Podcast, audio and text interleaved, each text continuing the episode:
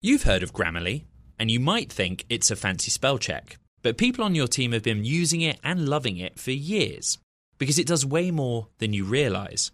Grammarly is a secure AI writing partner that works seamlessly across apps and websites and can write an instant first draft in a few clicks, not a few hours. When every word your team writes is clear, concise, and on brand, companies can save 19 days per employee per year. Learn what better writing can do for your company at grammarly.com. Grammarly, easier said, done. The countdown has begun. From May 14th to 16th, a thousand global leaders will gather in Doha for the Qatar Economic Forum powered by Bloomberg. Join heads of state, influential ministers, and leading CEOs to make new connections, gain unique insights, and uncover valuable opportunities in one of the world's most rapidly rising regions. Request your invite for this exclusive event at QatarEconomicForum.com. From the heart of where innovation, money, and power collide, in Silicon Valley and beyond, this is Bloomberg Technology with Emily Chang.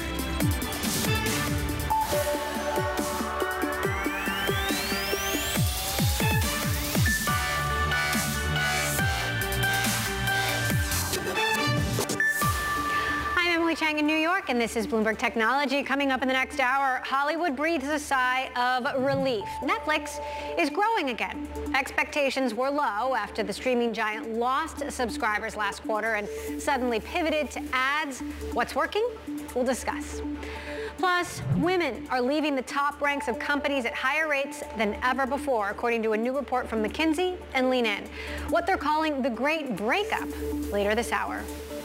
And why has Zuck been so quiet about Facebook these days? The Meta CEO seems to be ignoring his flagship social network to focus on luring people into a vacant virtual world. We're going to get to all of that in a moment, but first, for more on Netflix, I want to bring in Bloomberg's Lucas Shaw. Okay, Luke, Lucas, what are, what are the good things uh, you're seeing in this report? Why are we seeing a turnaround before a lot of these new changes have even been put into effect? Well, it's, it's growing again. So it added 2.4 million subscribers in the, the most recent quarter. That's way above what they forecast, way above what Wall Street forecasts. They also estimated 4.5 million additions in the fourth quarter. So Netflix is still going to have its worst year in a, in a really long time.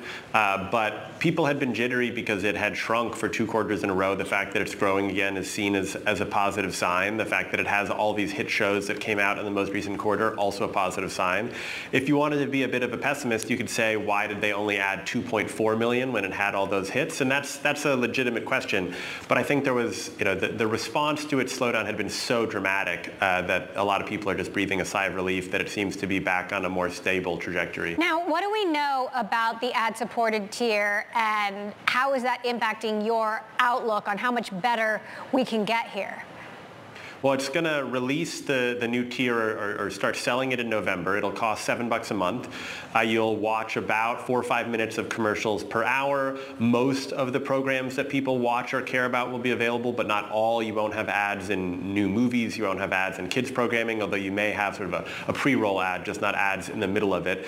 Um, and so that means that Netflix's ad tier is, is cheaper than HBO Max's ad tier, cheaper than Disney Plus's forthcoming ad tier, a little more expensive than some of the smaller rivals. I think people are pretty optimistic that this should boost uh, the company's performance in the years ahead. At, at, the very least, give people a reason not to cancel.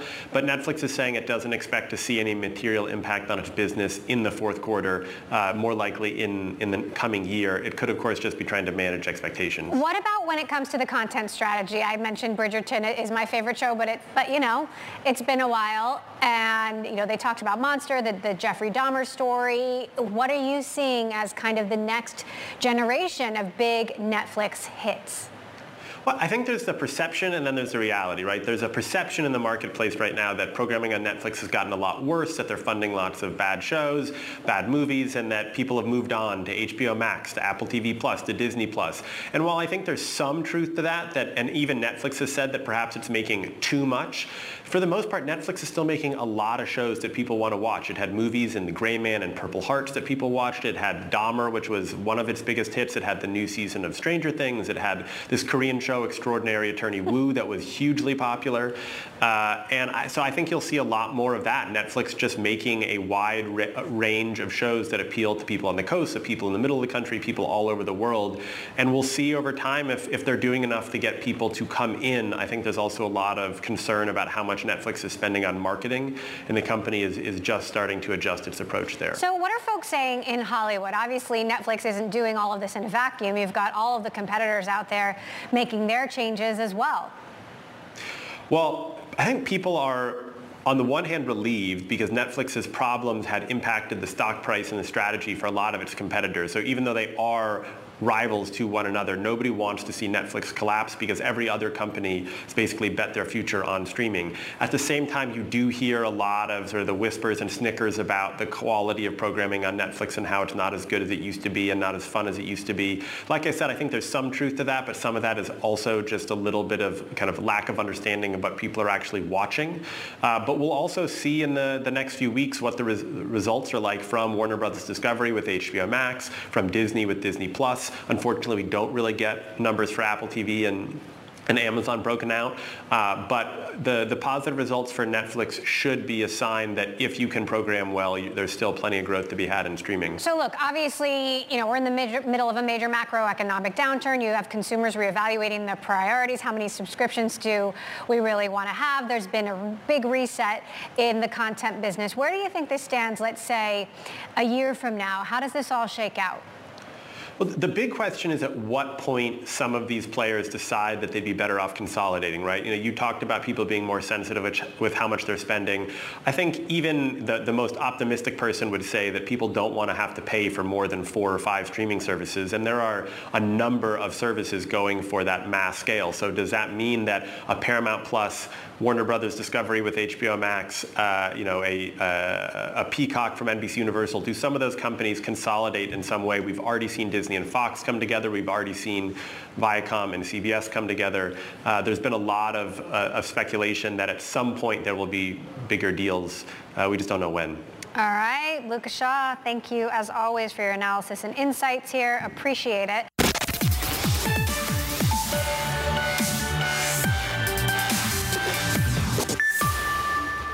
Intel, self-driving technology company Mobileye is targeting a valuation far below previous expectations for its IPO. Intel had recently lowered its expected valuation of Mobileye from 50 billion to 30 billion due to turbulent market conditions. Now that's closer to 16 billion.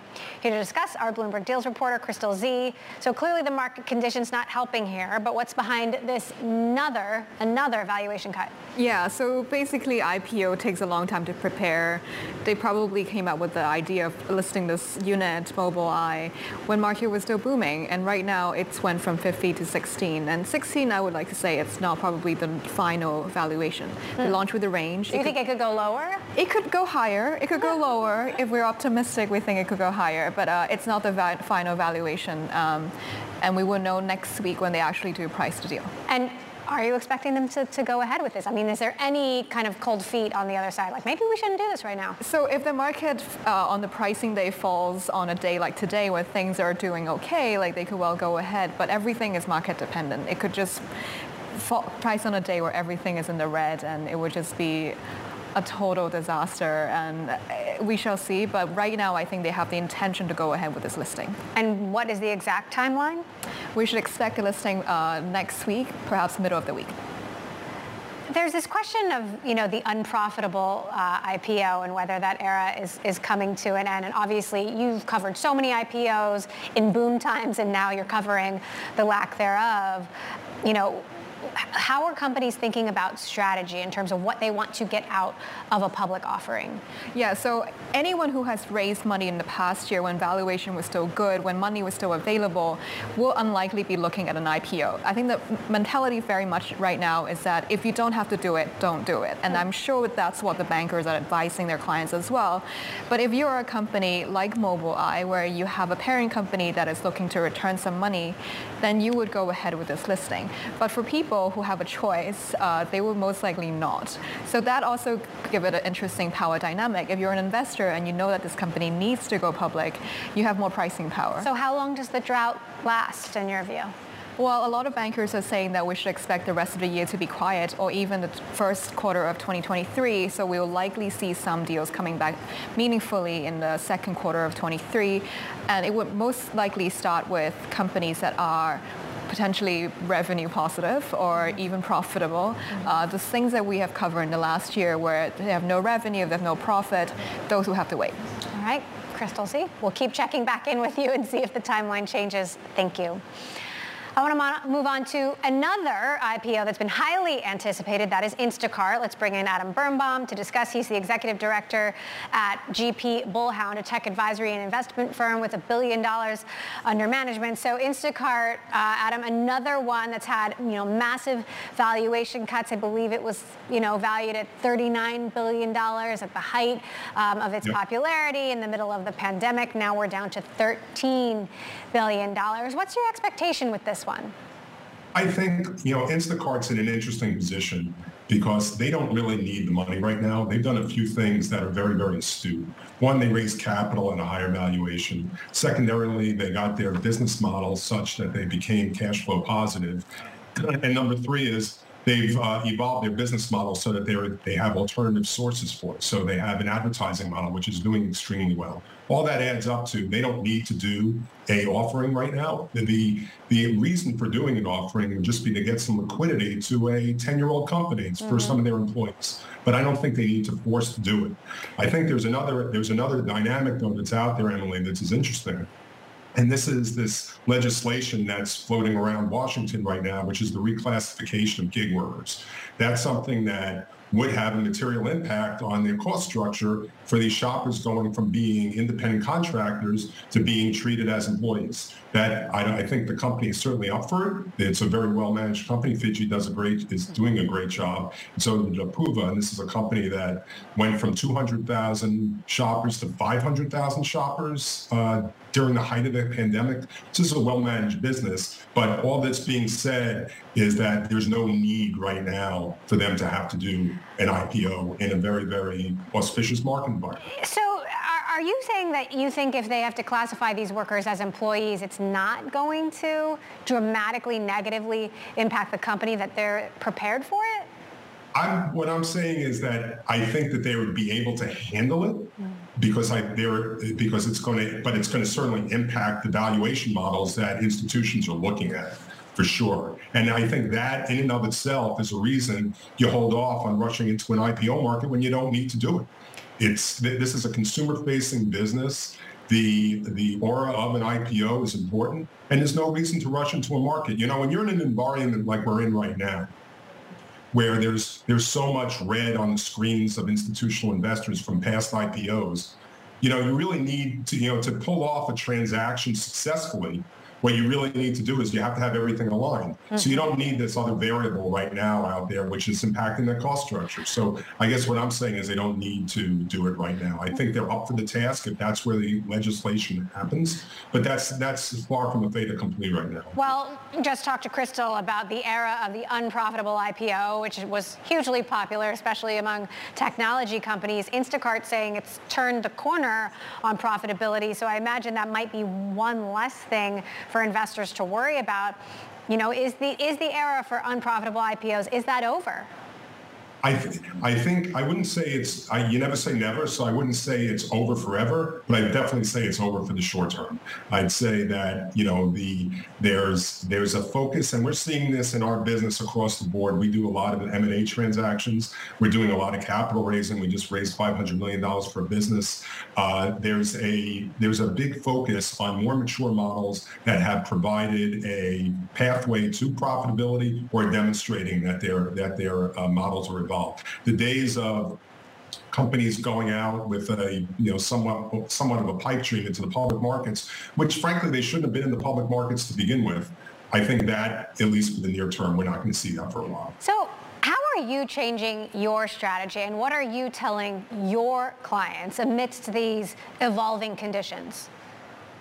Well, I think what we're t- what we're telling people uh, is one, the M and A market continues to be open, particularly from very very good areas, things like cybersecurity, ESG. We do a lot of work with digital analytic businesses and digital transformation companies. These are companies that have core uh, organic growth within their within their uh, addressable markets, which are going to continue. Uh, what we are telling people is that for those who are considering the IPO market right now in this environment, that is not something that we would strongly recommend uh, for sure. It's definitely not something that needs to be done. I think that we there are you know in between all this negative discussion is that still this year we're going to have a record amount of capital coming in to venture venture funds. It's just going to be more concentrated. Uh, and I just think there's a flight, it's just a general flight to quality. So that's what we're, you know, we're advising people that don't rush ahead to do something unnecessarily, but there's certainly a market and there's certainly transactions to be done. And transactions to be done at very, very fair valuations mm. for companies that have more mature business models and, uh, and have the economics to support them. How long do you think the downturn will last? We're hearing, you know, six months for the IPO window to reopen. I'm hearing from, from some other more skeptical folks, two to three years before we're out of this. Yeah, it's a it's a great question. When you look when you look at what has happened over a period of time, right now, the, all these valuation models that that institutional buyers look at are predicated on on an interest rate. When you don't know what that interest rate is going to be, it's very very hard to build the models accordingly. So you know you it's it becomes very very challenging when you have a Fed that is focused on breaking the back of inflation and and that's certainly the right thing for them to be doing. But it's hard it's hard to do that. I would I think that once you get to a stalled period of time in interest rate raises, and you start to see that we're entering into, and you start seeing the labor statistics supporting that, I think you're going to see a you're, going to see a uh, a market that's going to be more receptive. And when markets and when markets start opening to the IPO market, the companies that go out in those environments have to be uh, primo. They have to be the best companies in their environment.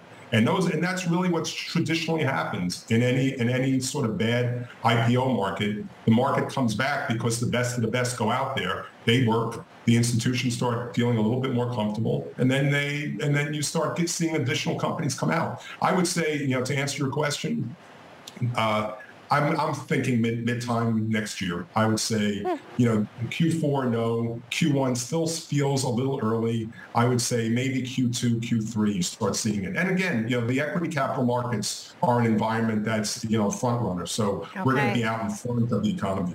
You are on the more optimistic side than uh, Adam Birnbaum, uh, GP Bullhound. Thank you. Good to hear your perspective. Thank Coming up, Apple drops after a report about iPhone production, plus the company unveils new iPads for the first time in five years. We're going to talk about how the pandemic has changed the company's approach to tablets. This is Bloomberg. What if everyone at work were an expert communicator? What if every doc, message, and email they wrote was perfectly clear and concise? Inbox numbers would drop, customer satisfaction scores would rise, and everyone would be more productive. That's where Grammarly comes in.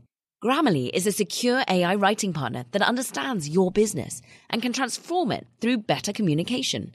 Companies that use Grammarly save an average of 19 days per employee per year. That's because with Grammarly's AI, what used to take a few hours only takes a few clicks, like generating an instant first draft in your company voice or tailoring a message to your specific audience and goals. And Grammarly's personalized on brand writing help is built in everywhere your team works across 500,000 apps and websites. Plus, it's safe, secure, and already IT approved. Join 70,000 teams who trust Grammarly with their words and their data. Learn more at grammarly.com. Grammarly, easier said, done. The countdown has begun. From May 14th to 16th, a thousand global leaders will gather in Doha for the Qatar Economic Forum powered by Bloomberg.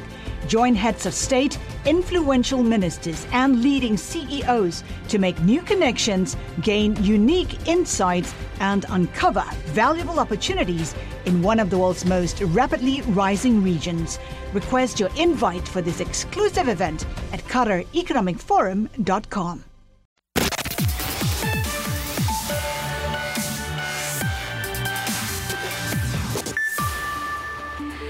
just launched its first fully redesigned entry-level iPad in five years, but shares dropped on a report the company will cut production of the iPhone 14 Plus. Let's bring in Bloomberg's Mark Gurman to discuss. Mark, this report coming from The Information. What's your assessment about these production cuts?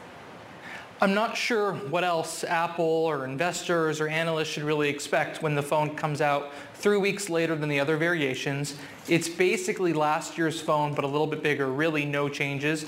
And it's only $8 per month less than the iPhone 14 Pro Max. There's really not a good reason to buy that $900 iPhone 14 Plus when again, on installments, a much better phone, the one you're showing on screen right now, it's hmm. only $8 per month. So if you're already spending $900 on a phone, chances are you can spend $1,100, especially if you break over, uh, break up that difference over 24 or 30 months. Interesting. You've also got some new reporting on the iPads, new iPads. Tell us how big a change you're seeing here and, and you know, why the change in strategy from Apple.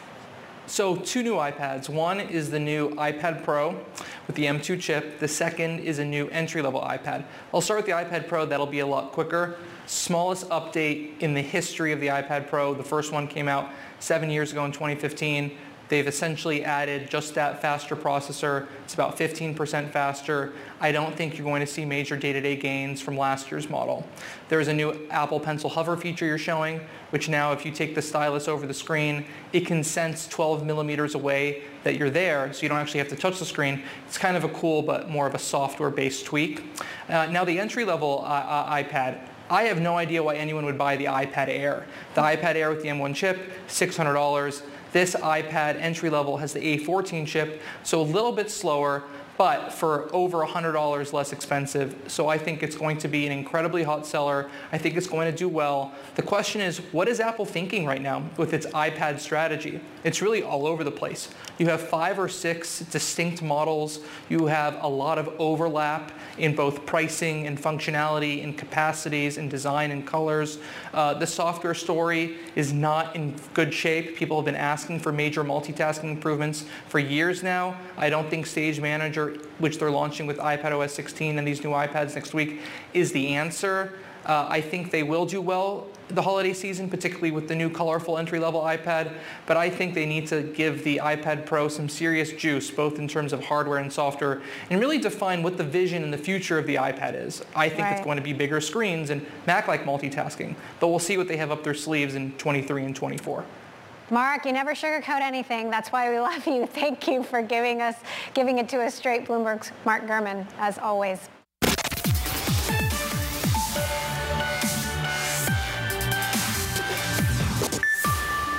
Welcome back to Bloomberg Technology. I'm Emily Chang in New York. I want to get to what has been dubbed the Great Breakup, which is the phenomenon of women leaders leaving their companies at higher rates than ever before, and the gap between women and men leaders quitting. That's the largest it has ever been. This is according to the 2022 Women in the Workplace study by McKinsey and Leanin.org. I want to talk about why we're seeing all of this with McKinsey senior partner Lareina Yee and Leanin.org co-founder and CEO Rachel Thomas. Lareina and Rachel, I'm always looking forward to this report every year, mostly for a progress update, but this one is not so good. Rachel, explain what you mean by the great breakup.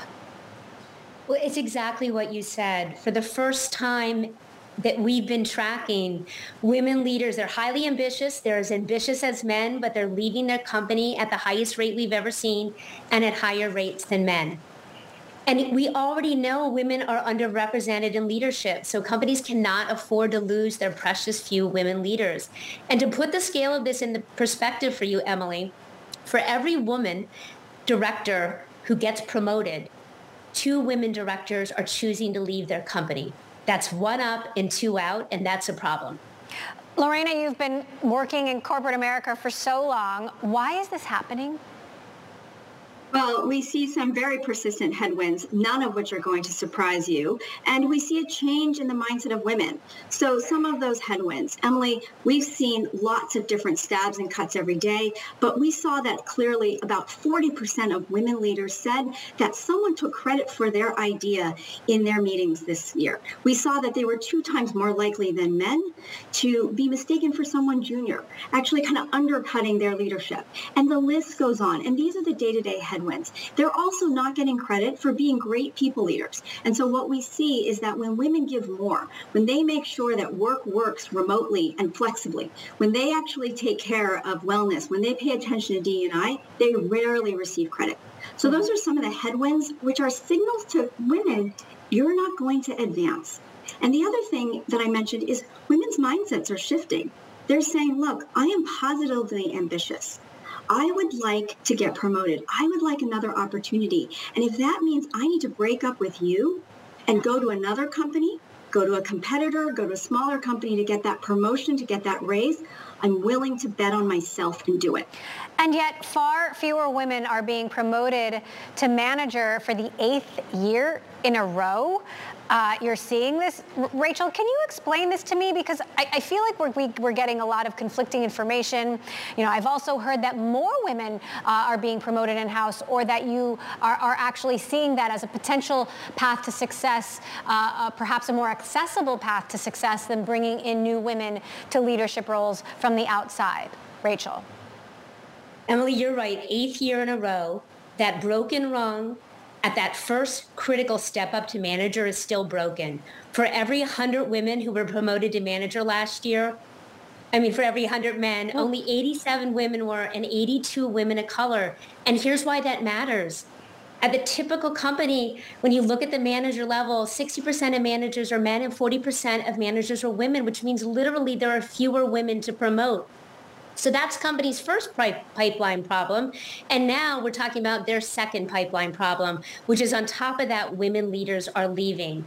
So our message to organizations this year is we've got to really double, triple down on holding on to our women leaders and our up and coming women leaders. Uh, the report uh, cites one in four uh, C-suite leaders is a woman and only one in 20 is a woman of color. Um, Lareina, are startups doing at all uh, any better of a job than corporate America at getting these numbers up? I wish we could say yes. Emily, we see pretty consistent lackluster results across any size company in the United States. And so to give you a flavor of this, if you're a black woman, if you're a Latina woman, if you're an Asian woman, as you try and climb up, you just face so many challenges. And one thing that's really important to note is women of color are extremely ambitious. In fact, Black and Asian women want to succeed and rise up to leadership roles the most out of all people in your organization. And yet they face these challenges. So just as an example, if you are a Black woman, you are more likely, three times more likely, in fact, to be questioned on your credibility. And you know, you receive the least amount of support from your manager. And all of these things add up. And in a world where we have one in 20 women of color at the very top. And given all the emphasis that companies have talked about and are aware in terms of racial reckoning, you would think that we would be making more progress. And the fact of the matter is, is that we're not. Ooh, let's talk about the silver linings. You talk about remote work. You mentioned uh, remote work earlier, but given these numbers, Rachel, how is remote work really showing up for women in the workplace? We know before the pandemic, all employees, and particularly women, really valued flexibility. We also know that companies, many of them are continuing some commitment to at least a level of flexibility. But when you look at remote and hybrid work, what's really interesting is it's not just about flexibility for women. They're actually having a better workplace experience when they're working from home. Hmm. They're less likely to experience those microaggressions we often talk about getting mistaken for someone more junior, having someone take credit for your ideas. And those obviously have a huge impact on women. So it's just one stat. Women with disabilities are half as likely to experience microaggressions when they're working at home at their kitchen table than when they're when they're working in the office. So certainly flexibility is not the end all be all answer, but it's important to women because it allows them to fit work into their lives and it's also delivering a better work experience. So Let's talk about a plan of action. Lareina, how can companies and managers and leaders use this information to, to use this as an opportunity to get better? Exactly. And so what this does is it points a spotlight on what's not working. And granted, there are a lot of things that are not working, but there are solutions out there. When we take a look at better companies, companies that are making more pro- progress year over year, there are a couple things they do. One, they actually hold themselves and managers accountable. They don't just have dashboards that say that they need to improve, but they actually hold leaders accountable for that in their business reviews, in their performance evaluations. Another thing that we see is that they empower managers. They give them the tools to do better because certainly the positive intent is there. And the last thing is that we see that they do better in practices. So they really go beyond the basics. It's one thing to have an anti-bias training once a year. It's another thing to say, I'm going to have an anti-bias observer and I'm going to really bust that bias in the moments that matter, which are performance reviews and evaluations. It's a whole other thing to invest in career development versus just networking on women. Those are just a couple of examples, Emily, but there are some really concrete things that companies can do. And I'm extremely optimistic that they can step forward and do these things. So I have to ask you about, of course, the founder of Lean In who started this movement, and that is Sheryl Sandberg, who, you know, now just a few weeks ago uh, left after a very long tenure at Facebook. Rachel, what can you tell us about Sheryl's next act and you know how much more time she's now going to be spending with Lean In and focused on these issues that, you know, as part of a movement that really she catalyzed? Yeah, so first of all, I love that Sheryl got to a point in her career where she was ready to leave because we all as women have a right to make choices about our career, as you know so well, Emily. And as she said publicly, she's always been incredibly involved with the foundation and the work we do and fighting to knock down the biases and barriers that get in women's way in the workplace. And she's going to continue to do that. And we are thrilled to have more to Sheryl Sandberg um, with us every day and really speaking up on these issues that are so critically important. So, Lareina, last question. There's a lot to be worried about. What can we be optimistic about? We should be optimistic about young women. Um, so I'm so glad you asked. So in the survey this year, we found, and a lot of people wonder, women under 30, Gen X, Gen Z, what what's their feeling? And I have some good news on that. They are so ambitious. They want to be senior leaders, and that has increased over the last couple of years. And they have a very clear view on a workplace that works for them, and they're going to step up and live into that. And so when we think about the future of women at work, I look at young women and I say, look, that is our future. We have to invest in them, develop them, and bring them up into the senior ranks. All right. McKinsey's Lareina Yee, leanin.org's co-founder and CEO Rachel Thomas. Thank you both and thank you for the work that you do on this report every year. We appreciate it. All right, coming up, why one crypto venture capitalist is asking the public to, public to look at crypto as a technology, not a token. That's next. This is Bloomberg. What if everyone at work were an expert communicator? What if every doc, message, and email they wrote was perfectly clear and concise? Inbox numbers would drop, customer satisfaction scores would rise, and everyone would be more productive. That's where Grammarly comes in. Grammarly is a secure AI writing partner that understands your business and can transform it through better communication. Companies that use Grammarly save an average of 19 days per employee per year. That's because with Grammarly's AI, what used to take a few hours only takes a few clicks like generating an instant first draft in your company voice or tailoring a message to your specific audience and goals. And Grammarly's personalized on brand writing help is built in everywhere your team works across 500,000 apps and websites. Plus, it's safe, secure, and already IT approved. Join 70,000 teams who trust Grammarly with their words and their data. Learn more at grammarly.com. Grammarly, easier said, done. The countdown has begun. This May, a thousand global leaders will gather in Doha for the Qatar Economic Forum powered by Bloomberg, held in conjunction with our official partners, the Qatar Ministry of Commerce and Industry and Media City Qatar, and premier sponsor QNB. Join heads of state, influential ministers, and leading CEOs to make new connections and gain unique insights. Learn more at QatarEconomicForum.com. Thank you.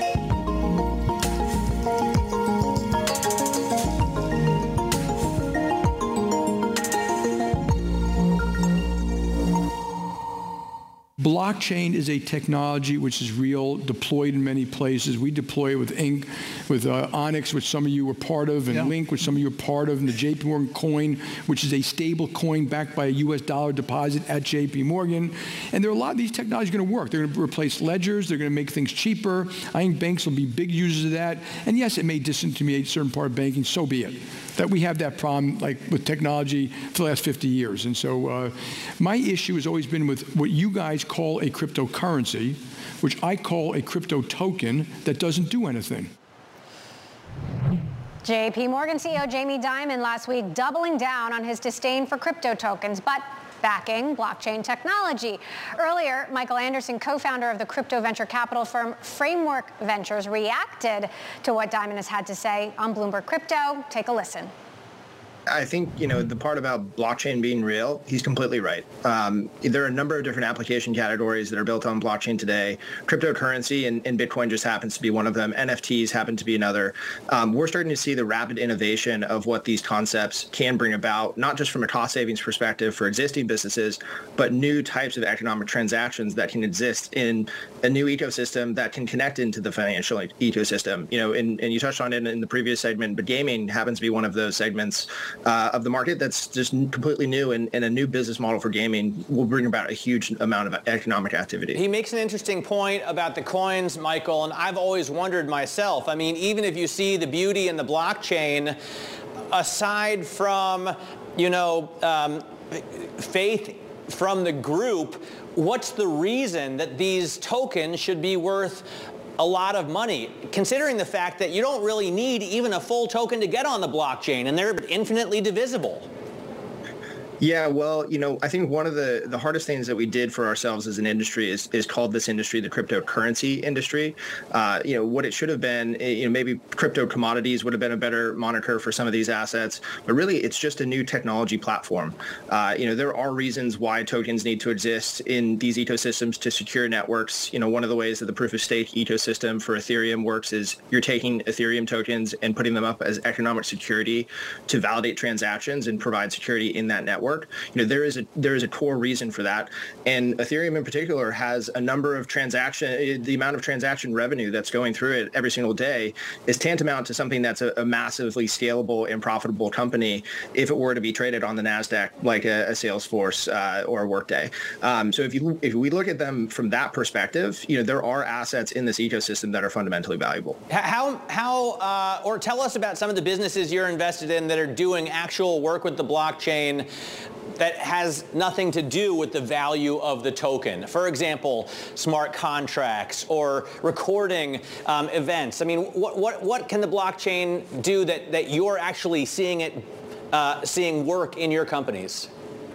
Yeah, well, one of the companies that we just announced uh, a large Series A fundraise for was Stardust. Um, Hannah Miller, hats off to her, broke that story earlier today. Um, they they just raised a, a, new round of funding, um, which we continued on with our existing investment. What they do is they provide an ecosystem for uh, traditional game developers to develop their games and integrate blockchain just with the ease of integration of an API and, and some tooling and some infrastructure. Um, we liken it to be to being sort of the Coinbase for Web3 gaming, where it'll just be the on ramps for hundreds of developers who are building in this ecosystem who want to integrate NFTs. And, and frankly, the integration of NFTs just represents a new business model for game developers. It's not, you know, a speculative fervor as we've seen with NFT gaming so far. Um, the the tens of developers that are building on top of it are are actually, uh, you know, building and, and succeeding today. Um, and we're just going to continue to see that trend continue. Framework Ventures co-founder Michael Anderson.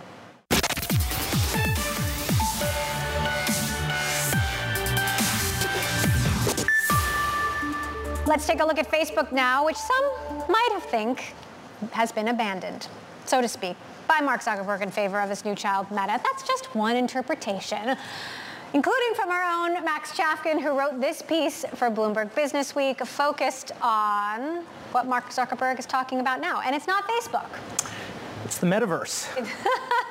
but is he really ignoring Facebook? I mean, this is a huge platform, and it's not just Facebook, it's Instagram, it's WhatsApp. So, okay, so Facebook and, and WhatsApp and Instagram, this is still the core of Meta's business. Um, and, and to, you know, in some extent, they're, they're continuing to, um, you know, make the trains run on time and try to generate revenue and profit. And, and to be clear, uh, this part of the business generates huge amounts of profit. And if you just looked at that part of the business by itself, you'd say, wow, you know, Mark Zuckerberg is doing a really good job. Um, but then when you sort of look at it in the context of this pivot, which is towards the metaverse, um, which happened, you know, a little less than a year ago, company changed its name, of course, away from Facebook um, to this new thing. And then when you look at just like the, the comparison of user numbers, right? Um, you know, basically 3 billion people every single day are coming into Facebook's properties, uh, that, including Instagram, WhatsApp, and so on. Uh, it looks like about 200,000 people are in Horizon Worlds, which is the flagship uh, virtual world that, that Zuckerberg was touting last week at Connect. And that's the kind of product, that's a product that like if, face, if this happened at, in, with some other product that Facebook was offering, they would kill it, you know, instantaneously. This is the kind of thing Mark Zuckerberg, I don't think, gets up in the morning for, you know, 200,000 uniques. Um, but of course, the company has decided that this is the future, and they're pushing towards it. And, and I, I would argue pushing towards it, you know, at great risk to the brand and maybe to society in general. Facebook still has a lot of issues. Instagram has issues. We've got an election coming up. If he's not paying so much attention to these platforms, what hope does that give us that, that these problems are going to be fixed? Right. Well, it's important to say, you know, the company would argue that, yes, of course we're paying attention to these things. It's the core of our business. You know, Nick Clegg has been elevated to this, you know, more important role, you know, overseeing, uh, you know, stuff that includes elections. That said, I think when you go back, say, two years ago and look at, you know, what the company was talking about, what Mark Zuckerberg was talking about, they were very focused, not just on elections, but on the responsibility that Facebook owes uh, to its to its users, to society. Zuckerberg was talking all the time about you know COVID, vaccines, and right now we're talking about um, you know getting as many office workers into the metaverse, which um, which I don't think has anything to do with those um, you know issues of societal responsibility. Might in fact work against them, and also um, I'm not sure anyone even really wants that. I mean, he's they're talking about um, you know uh, sending workers to the metaverse at a time when most CEOs are trying to get their CEOs back to the office, back in person. Mm-hmm. So it feels like they're they're working against a bunch of trends and maybe even working against their business. So the question is, is this going to work? In hindsight, are we going to, you know, is, is he going to be able to, look, I was right. I mean, is it similar to mobile when Facebook transitioned to mobile and everybody, not everybody, but it seemed like a big leap at the time. Is this the same or is this different? It's, it's certainly possible. And, and if that happens, I think, you know, we will all, you know, bow down before, you know, Mark Zuckerberg's prognostication because he'll have done this, um, you know, amazing pivot two times. Now, a couple of things. You know, one is that that pivot to mobile, mobile, Sheryl Sandberg was, um, you know, very involved. He had uh, help that maybe he doesn't have uh, today. And and just because he executes one pivot correctly, I'm not sure you can sort of say, well, he's going to execute the next pivot correctly. And the, the the sort of leaks and the news that we've seen coming out of Facebook is not super encouraging. Mm-hmm. I mean, this is uh, we as as we learned last week in reports from The Verge and the New York Times, um, Facebook is having trouble keeping its own employees, um, you know, interested in its metaverse app, which kind of makes you wonder how are they going to get other, you know, people who don't actually work for Mark Zuckerberg excited about this. All right. Well, check out Max's latest piece in Bloomberg Business Week. Max Chafkin, always good to have you. Good to see you here in person. Thank you. And that does it for this edition of Bloomberg Technology. Coming up Wednesday, we're going to be talking with the co-CEO of Warby Parker, Neil Blumenthal, talking about the future of his business after uh, stock has tumbled a bit since their IPO. And don't forget to check out our podcast wherever you get your podcasts. I'm Emily Chang in New York. Today, this is Bloomberg. The countdown has begun. This May, a thousand global leaders will gather in Doha for the Qatar Economic Forum powered by Bloomberg, held in conjunction with our official partners, the Qatar Ministry of Commerce and Industry and Media City Qatar, and premier sponsor QNB. Join heads of state, influential ministers, and leading CEOs to make new connections and gain unique insights. Learn more at QatarEconomicForum.com.